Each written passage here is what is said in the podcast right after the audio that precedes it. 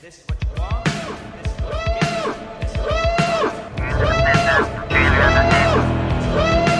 You have located Geekfest Rants, the entertainment podcast for genre geeks like you, Shall we play a game? covering the world of vintage and current film and television since 2010, Game over, man. It's game over. featuring in-depth conversations on sci-fi, horror, fantasy, comics, toys, and conventions. So say we all. So say we all! And now sit back, relax, and enjoy today's show. The 24th century continues. On Star Trek The Next Generation. All the drama, the wonder, and excitement of Gene Roddenberry's original Space Odyssey are here in a new age of high adventure. Follow the voyages of the new Starship Enterprise and the lives of her crew. On Star Trek The Next Generation.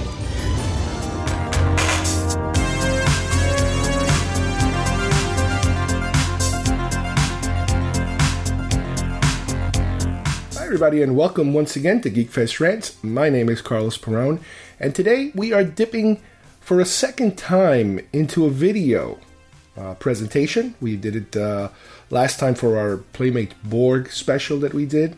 Um, this time around, we are kind of continuing in a similar theme because we are still on Star Trek.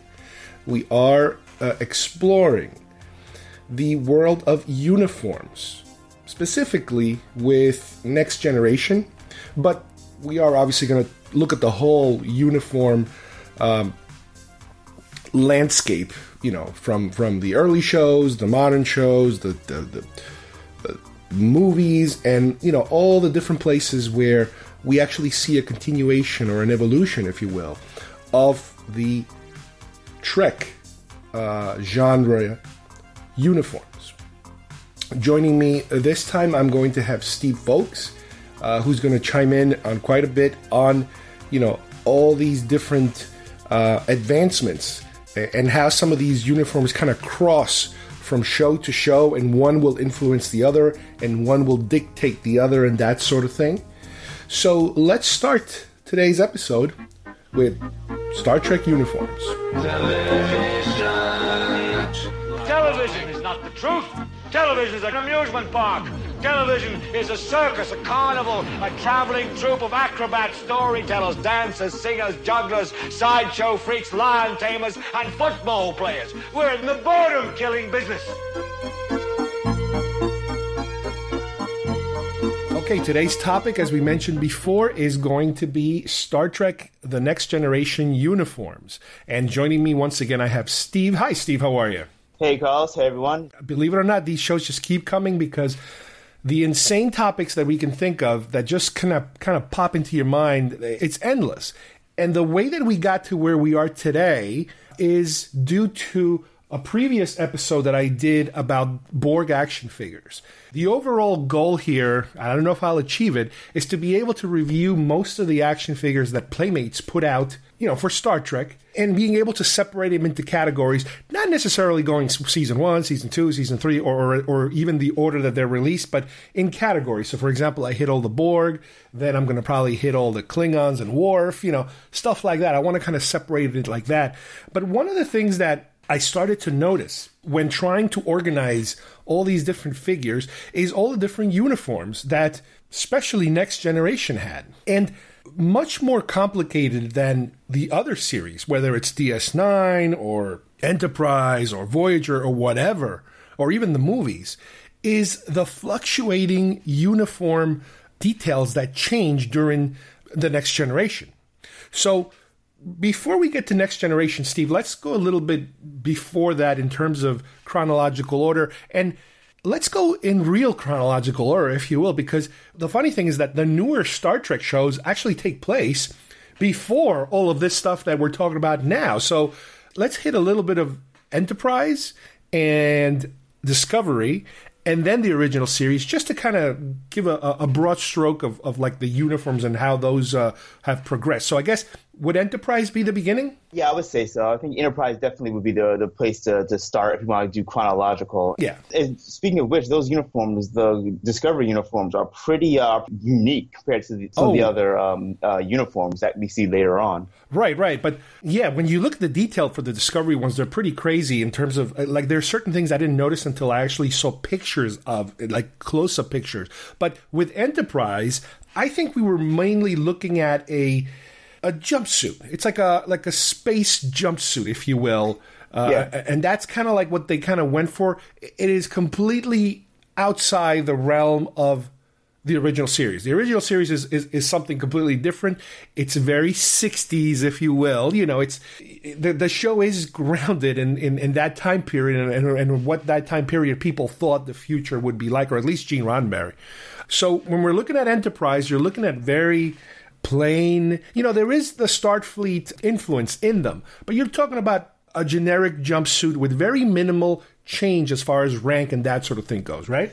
Yeah, yeah. From when I was doing a lot of research into like early NASA space flight and everything, which I have, I, which I've gotten to like an obsession with recently. It, it's definitely very reminiscent of the early, and even in the uh, in the eighties when they had like, the blue flight suits, basically. Yeah. And it's and it's very utilitarian. It has like if you look at the the uniform, it has like zipper pockets. Like Mm. it, it looks like you know these are work uniforms. Like if if you're going up to space and you need to fix something, or if you're they're very they're, Yeah. it- it's it's less about the showmanship that the Vader uniforms had, and these uniforms are more about you know getting something done basically, and you know worrying about looking good later on. Right. The little that we did get that you could kind of link to the original series, I would say, is the the lining. There was a like a line they would have Yeah, on the, yeah, shoulder. the, yeah, the piping of the colors. Yeah. That would give you those colors, and, and those colors pretty much matched the original series. In other words, you had the, the gold, the red, or the blue, depending on what branch you know you belonged to. So at least you know we had that going for ourselves in terms of how that worked. Now, let's move on to Discovery a little bit because that is not only the most current one that we're dealing with, and also when you're trying to make that connection of how they, it changed, that would be the obvious next step. Now, what, what do you think of Discoveries? it, it was a good like now this is a, a topic that people are you know on- once they saw them apparently you know this caused people to go up in arms which i don't understand at all but it, it, it does seem like a very good intermediary step between Yeah, the enterprise and what we get in uh, tos it, they're very navy I mean, in terms of color and you know, you you know, military brands, they they seem very naval to me. Like I, a, a very, they're very stiff, they're thicker, and they have like you know the gold banding or the silver banding.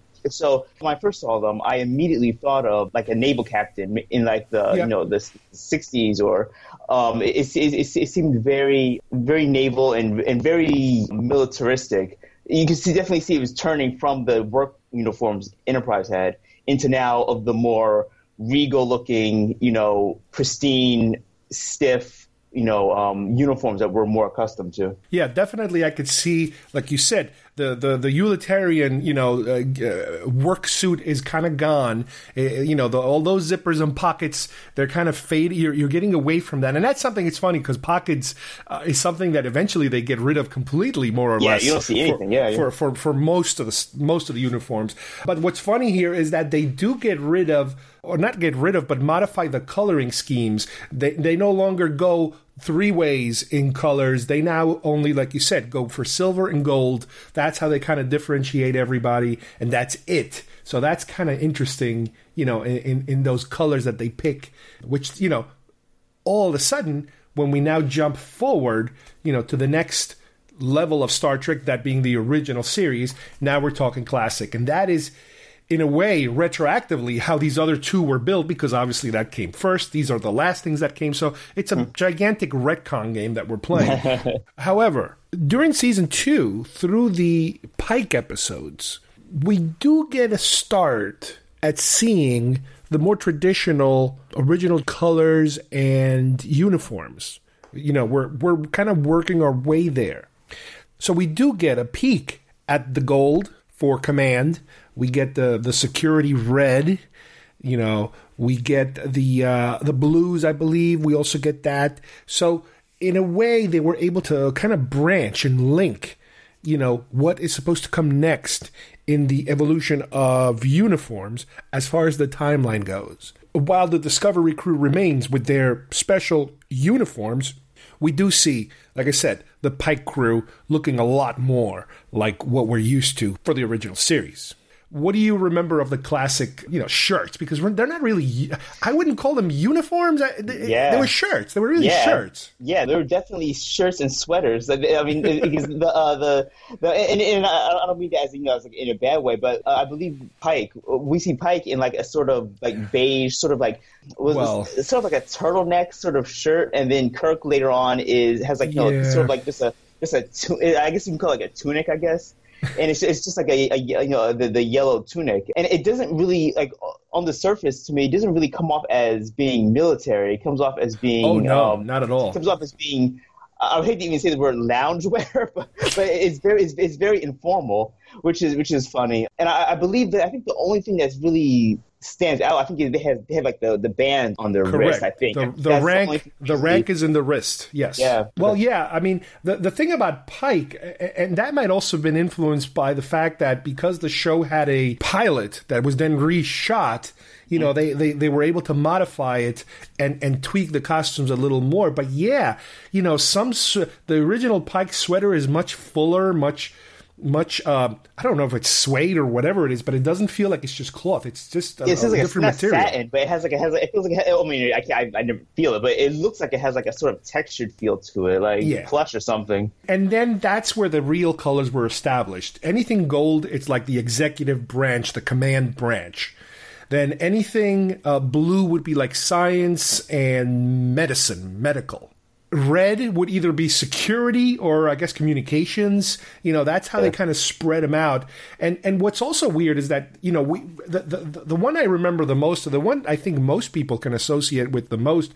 You know, Kirk always had gold. Kirk was gold. Where Kirk was gold, we get it. Kirk was gold. But every now and then he would wear this green one with a eh, like a like a double breasted shirt almost with a with a with a flap in the middle, kind of like. And yeah, and, and and like a what do you call that thing like a, a cumberbatch almost sometimes through the through in the stomach and it's like i can't tell if back then he was already trying to hide his gut or what the deal was but he does have and and, and the reason i notice it also is because of the action figures it's like oh my god i have so many I have so many Kirk versions, you know, from Playmates, and yeah, there's different shirts. It's like, wow, uh, it's funny how even though he did have all these different shirts, it's the gold one that kind of sticks. You know, when you first think of Star Trek, that's that's the gold shirt. That's the one that you go with.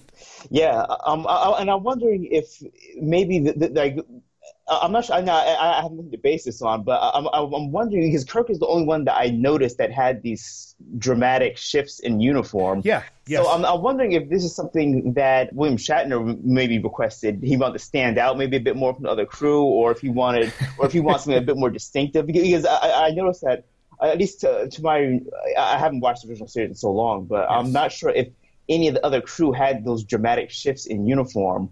Um, because his, his, I remember like, he would have the, you know, like you said, like the green tunic Yeah. with the dou- with the, with the breast, you know, uh, cut to, down the middle. But then sometimes he would, then he would go back to the yellow shirt. Yeah, So exactly. it seemed it seemed to like you know back and forth. Uh, so it's it's very weird.